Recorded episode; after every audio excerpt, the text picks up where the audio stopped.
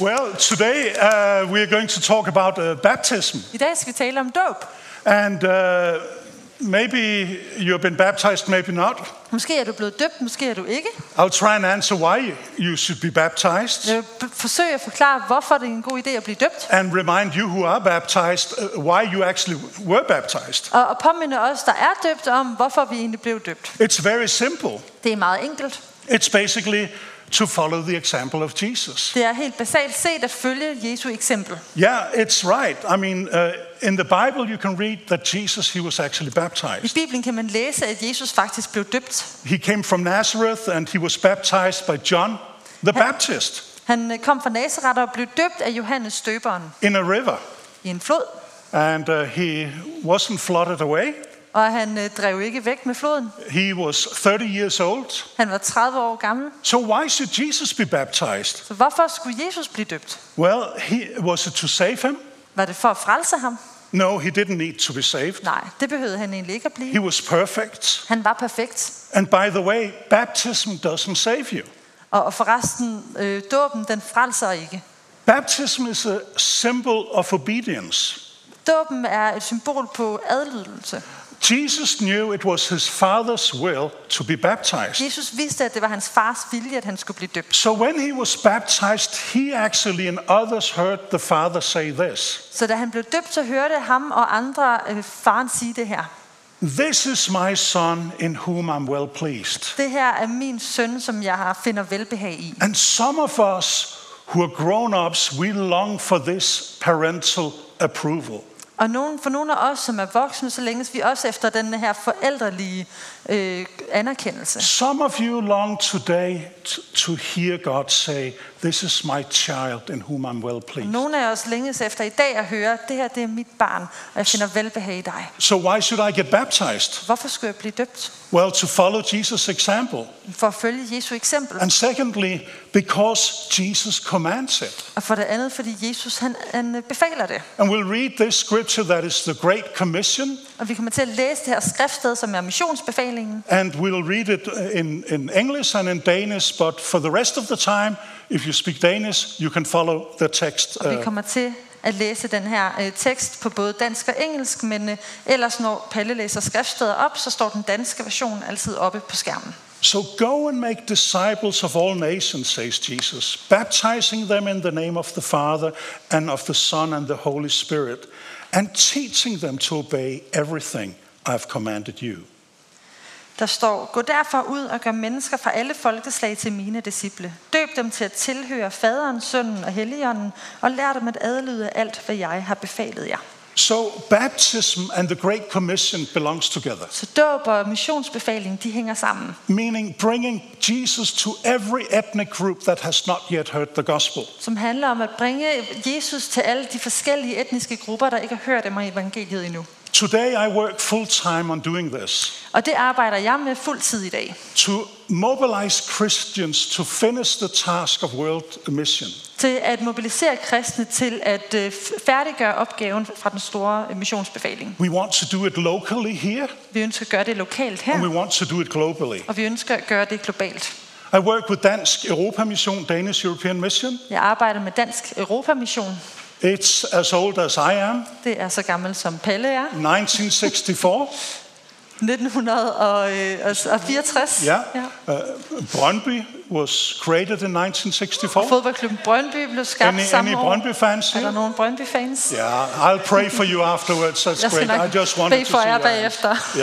Yeah. Um, but for 30 years, this mission agency worked behind the Iron Curtain, meaning in the communist world. I 30, igennem 30 år så arbejdede den her missionsorganisation bag jerntæppet. Now, the Iron Curtain was uh, that which separated the West uh, from the East, uh, that was the symbol of the Cold War.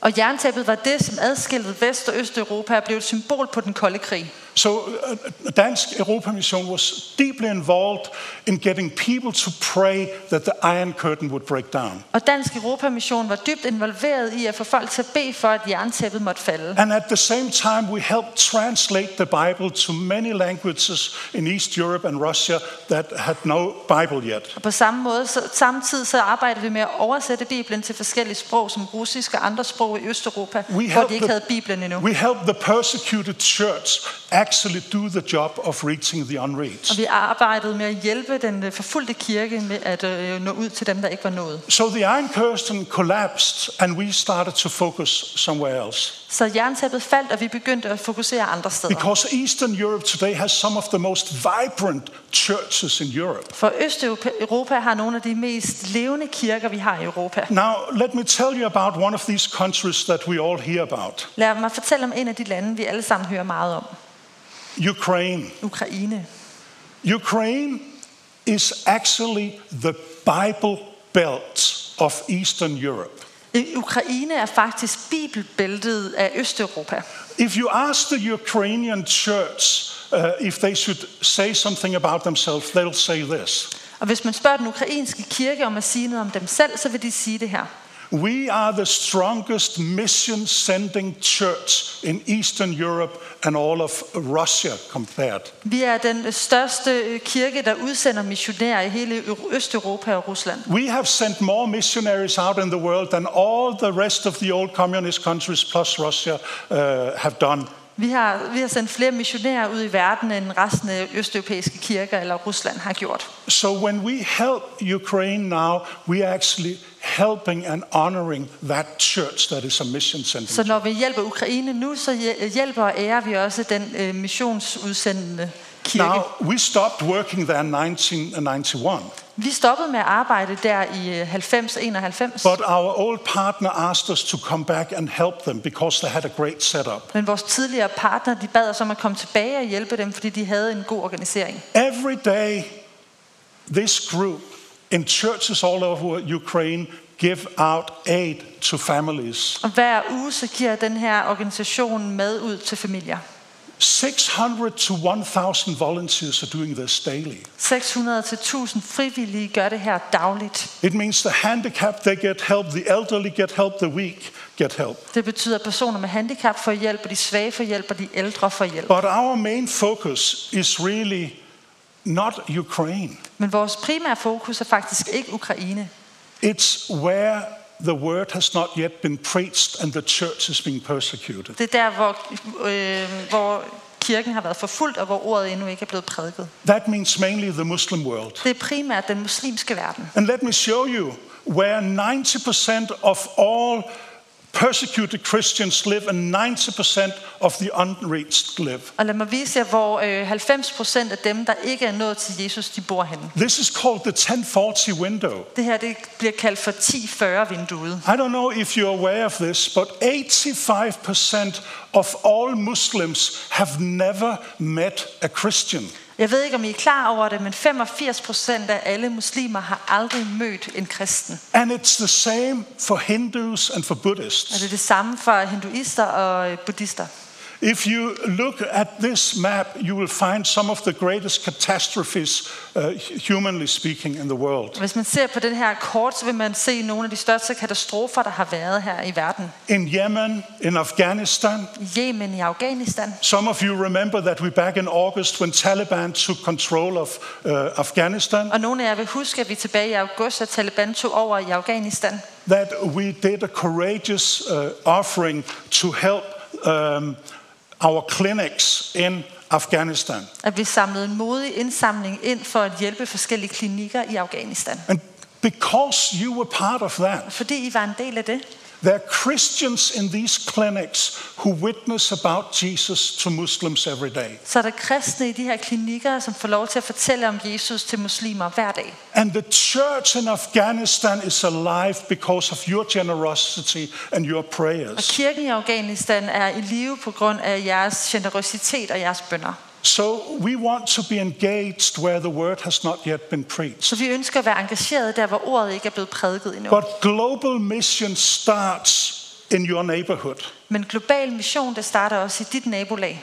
In Denmark, we have 200,000 plus Muslims. I Danmark har vi to, over 200.000 muslimer. And it's the same is true for them. Most of them have no relationship with Christians. Og det samme er sandt for dem. De fleste har ikke nogen relation til kristne. So over the last three years, I've been part of creating prayer groups all over Denmark. Så gennem de seneste år har jeg været involveret i at oprette bønnegrupper rundt omkring i hele Danmark. We call ourselves Mahabba, that means to be loved in uh, Arabic. Og vi kalder os selv for Mahaba, som betyder at blive elsket på arabisk. We meet twice a week here on this address, people from seven different churches in Nørrebro. Og vi mødes faktisk fra øh, øh, to gange om ugen her på den her adresse her fra syv forskellige kirker.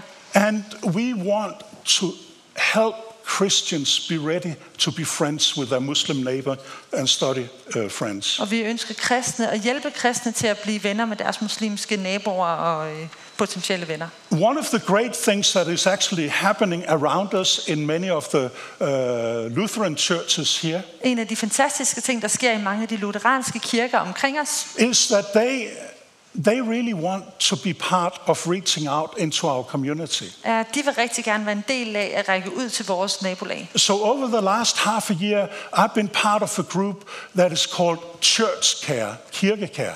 Så igennem de seneste øh, stykke tid, så har jeg været en del af en gruppe, som vi kalder for kirkekær. And we have now trained 24 volunteers from six different churches. Og vi har nu trænet 24 forskellige frivillige fra, øh, fra forskellige, syv forskellige kirker. And they will go out with really cool jackets and, and uh, caps on Og de kommer til at gå ud med seje jakker og kasketter, uh, with the name Kirkekær og med navnet kirkekær. and uh, to meet people on the street. For at møde mennesker på gaden. And you think, oh, I'm not a preacher, I cannot do that. Og du tænker måske, jeg er ikke prædikant, det No, kan no, jeg no. ikke. We don't want to jump at people and preach at them. Men vi ønsker ikke at overfalde folk og prædike til dem. We want to meet and be a listening ear and a shoulder to cry at. Men vi ønsker at møde folk og være lyttende ører og, øh, og være en skulder, som man kan læne sig op af. So you will, in the night time and maybe early morning, you will see people walking with these on who are actually out meeting people in the street. Så om natten og tidlig morgen, så vil du måske støde på nogen, som går med de her jakker og møder folk på gaden.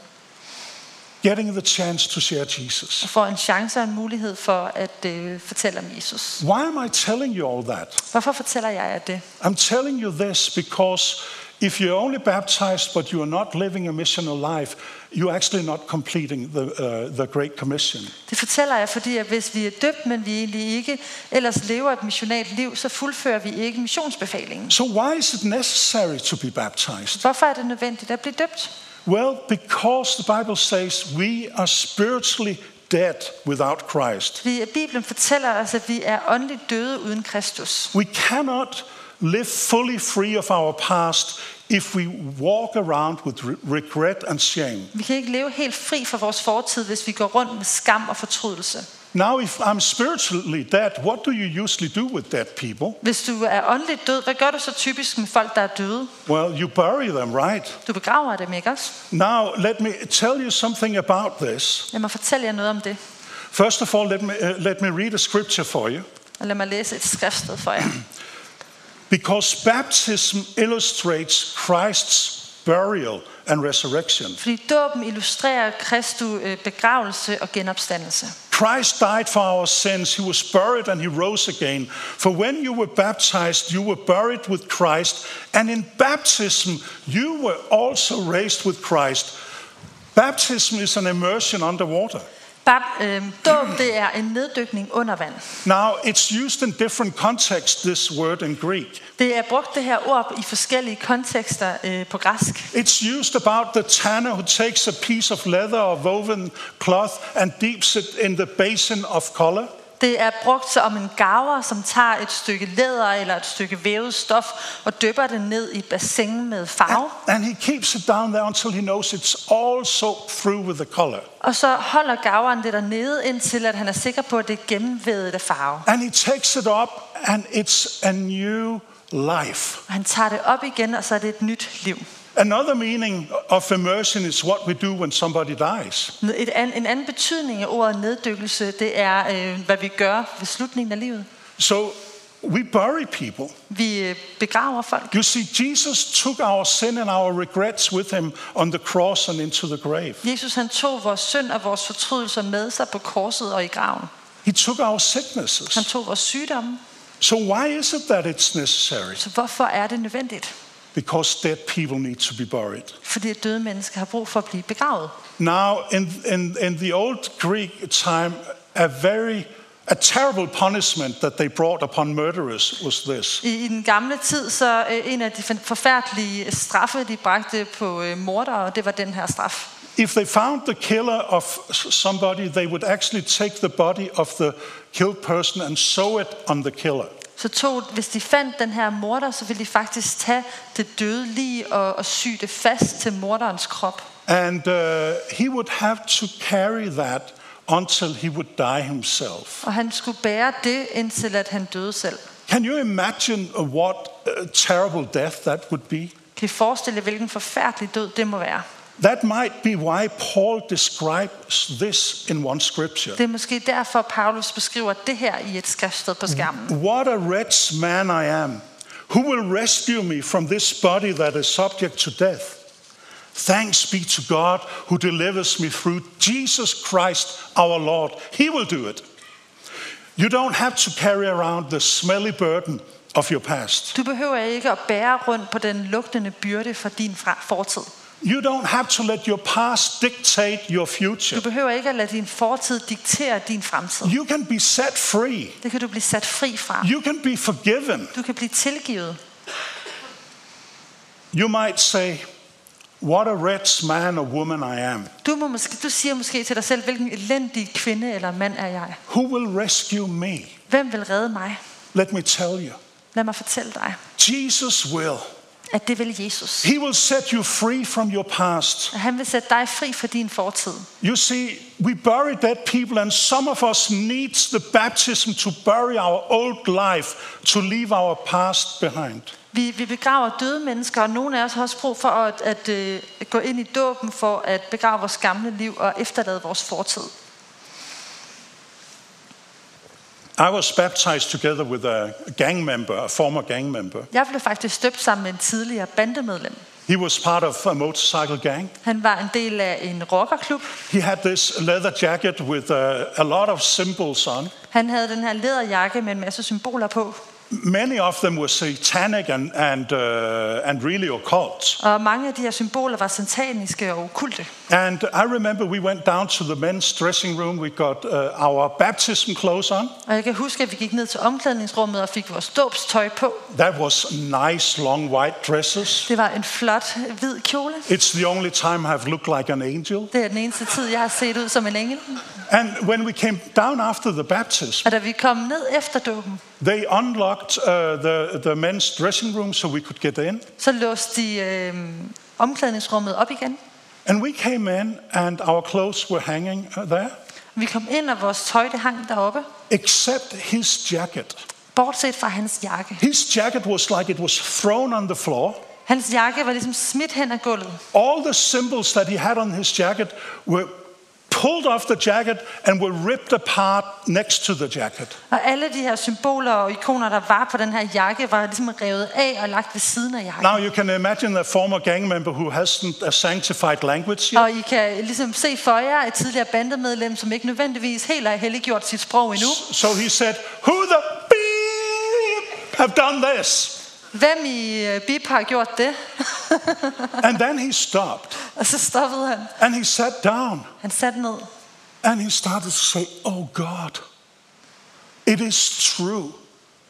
You have separated me from my past. Han satte sig ned og sagde, åh oh, Gud, det er rigtigt.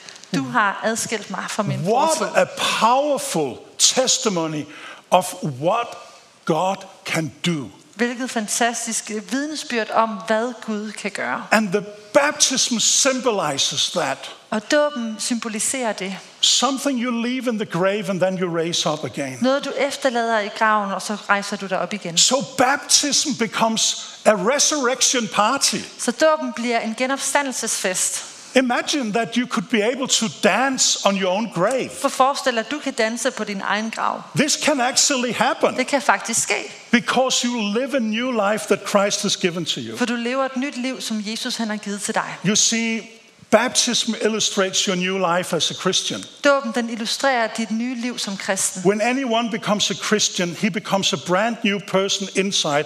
The old life has passed away and a new life has begun. Og når en person bliver kristen, så, øhm, så bliver du en ny person, og et nyt liv får lov til at starte. It really demonstrates that now I'm really a believer. Det demonstrerer, at nu er jeg virkelig en troende. You see, many people who heard the word of Christ, they were baptized. Mange af dem, der hørte øh, Kristi ord, blev øh, døbt. Now, in the beginning of the church, there was no such thing as an unbaptized Christian. Øh, I begyndelsen af kirken, så var der ikke noget, der rigtig hed sådan en, en udøbt kristen. You see, this was a natural thing that happened when you became a believer. Det var bare en naturlig ting, der skete, når du blev en troende. I have a wedding ring on my finger. Jeg har en øh, hvilesesring på min finger. Um, this doesn't make me married, but it's a symbol that I am married. Det gør mig ikke gift, men det er et symbol på, at jeg er gift. Are you okay with that I tell you some of my story of how Anne-Marie and I, we found each other? Er det okay, jeg lige fortæller lidt om, hvordan Anne-Marie og jeg vi fandt hinanden? Uh, I hope you will all say no, but okay. No. Jeg håbede, I ville sige ja, men okay. Nej, Okay, nej no. han håbede, han sagde nej. Var det det, du håbede på? yeah, yeah. Well, I'll I'll do it. I'll. Um, I think my wife she will like the story actually. Jeg tror faktisk, at min kone ville godt kunne lide den So you see, um,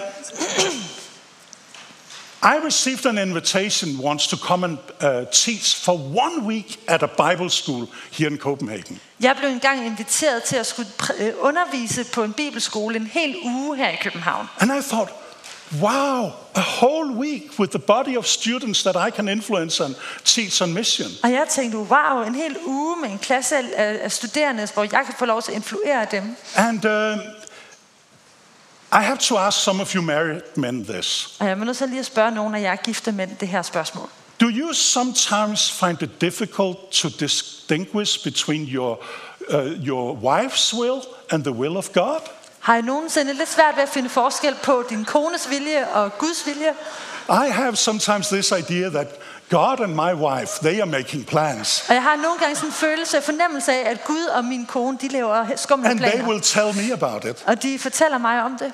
My wife had gone to the principal and she had like gotten him to think this was a great idea for me to come and teach for that Min, week. min kone hun var ligesom taget over til øh, forstanderen for Bibelskolen og ligesom overbevist ham om, at det var en god idé at invitere mig over at undervise. It was basically because so she could sit and look at me. I don't understand why. Det var egentlig bare fordi, så hun kunne få lov til at sidde og kigge på mig, men det forstår jeg ikke. Then in the summer we went to summer camp, what we have in Maya. Og så om sommeren, så tog vi til sommercamp, det som vi fortalte om, vi har I, um, I didn't know that Anne-Marie was there. Jeg vidste ikke, at Anne-Marie var der. She knew I would be there. Hun vidste, at jeg skulle være der. And now this is this is true. At that time, all the preachers, the pastors, they would have to sit on stage. Og det her, det er faktisk sandt, at på det tidspunkt, så skulle alle prædikanter og præster sidde op på scenen. I hated it. Og jeg havde det. I mean, if your nose was itching, you couldn't pick your nose. Hvis det- næsen er lige kløet, så kunne man ikke lige give igen. I mean, and if you fell asleep, you would you would drop down two meters and you would die and probably not go to heaven because you died. Uh, you uh, fell asleep in a Og service. hvis det er, du faldt i søvn, så vil du ligesom bare falde to meter ned og dø, og så vil du nok ikke komme i himlen, fordi at du ligesom faldt i øh, søvn under en I had gudstjeneste. this nagging thing that somebody's looking at me. Jeg havde den her fornemmelse af, at der var nogen, der kiggede på mig. So I sat next to a pastor and I said to her, Please look around and see, is there someone looking at me, staring at me? Og jeg, jeg sad ligesom ved siden af en, og jeg spurgte hende, øh, er der, kan du lige kigge omkring, er der nogen, som kigger på mig? And uh, she looked around. Hun kiggede sig omkring. Then she gave me uh, the elbow like that, Hun gav mig ligesom en ordentlig albu i siden. three ribs broken. Tre ribben brudt. And she said, You idiot. There are a thousand people and they're all looking this way. Din idiot. Der er tusind mennesker, de kigger alle sammen den her vej. And then I went to a camp. Og så tog jeg senere hen til en lejr. God was there. And, Gud var der, and Anne Marie was there. og Anne-Marie var der.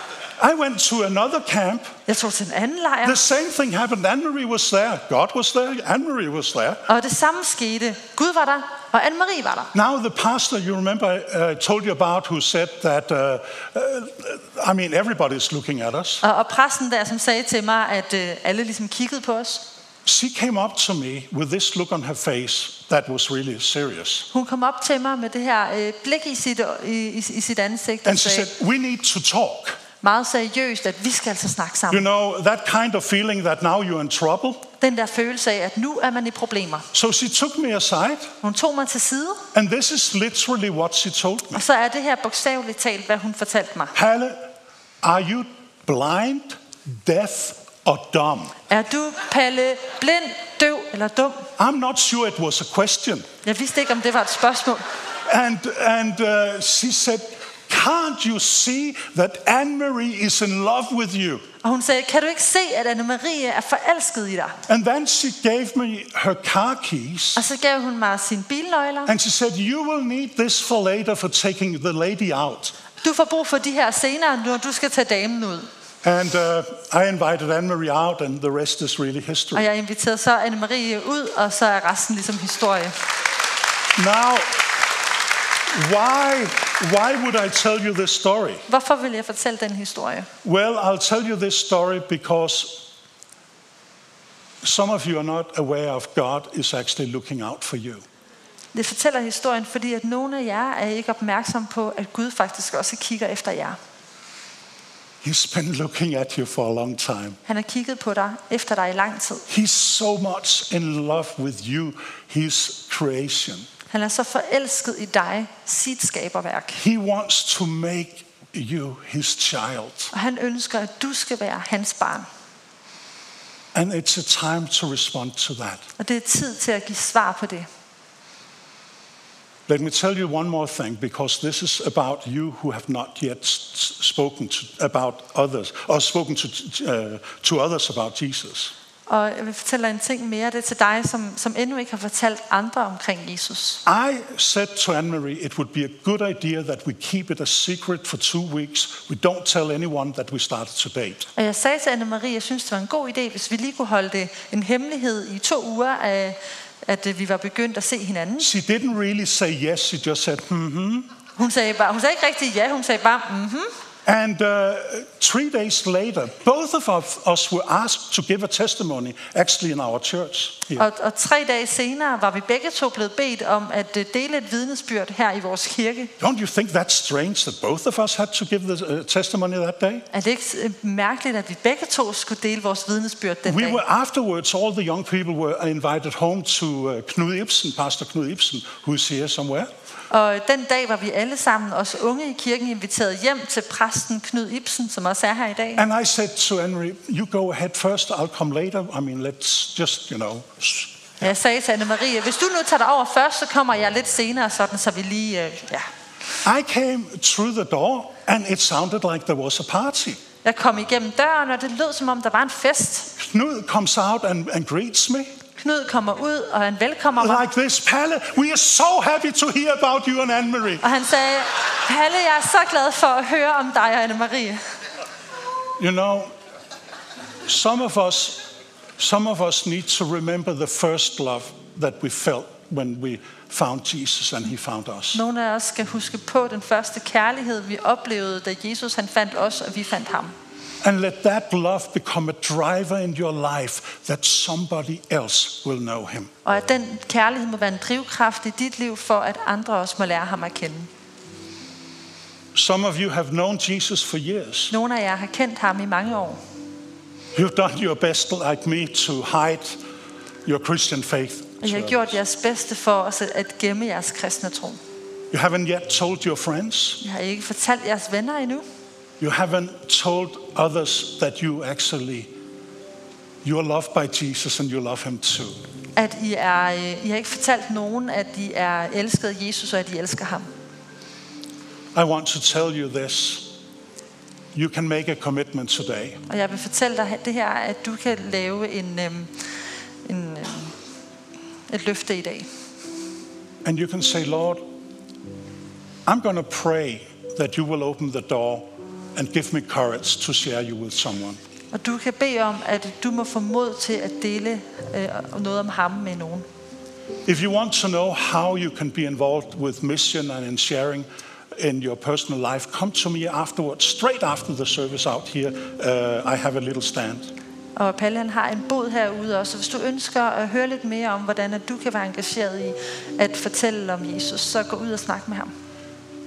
But let me also say to you who haven't yet said yes to Jesus, Men lad mig også sige til dig, som endnu ikke har sagt ja til Jesus.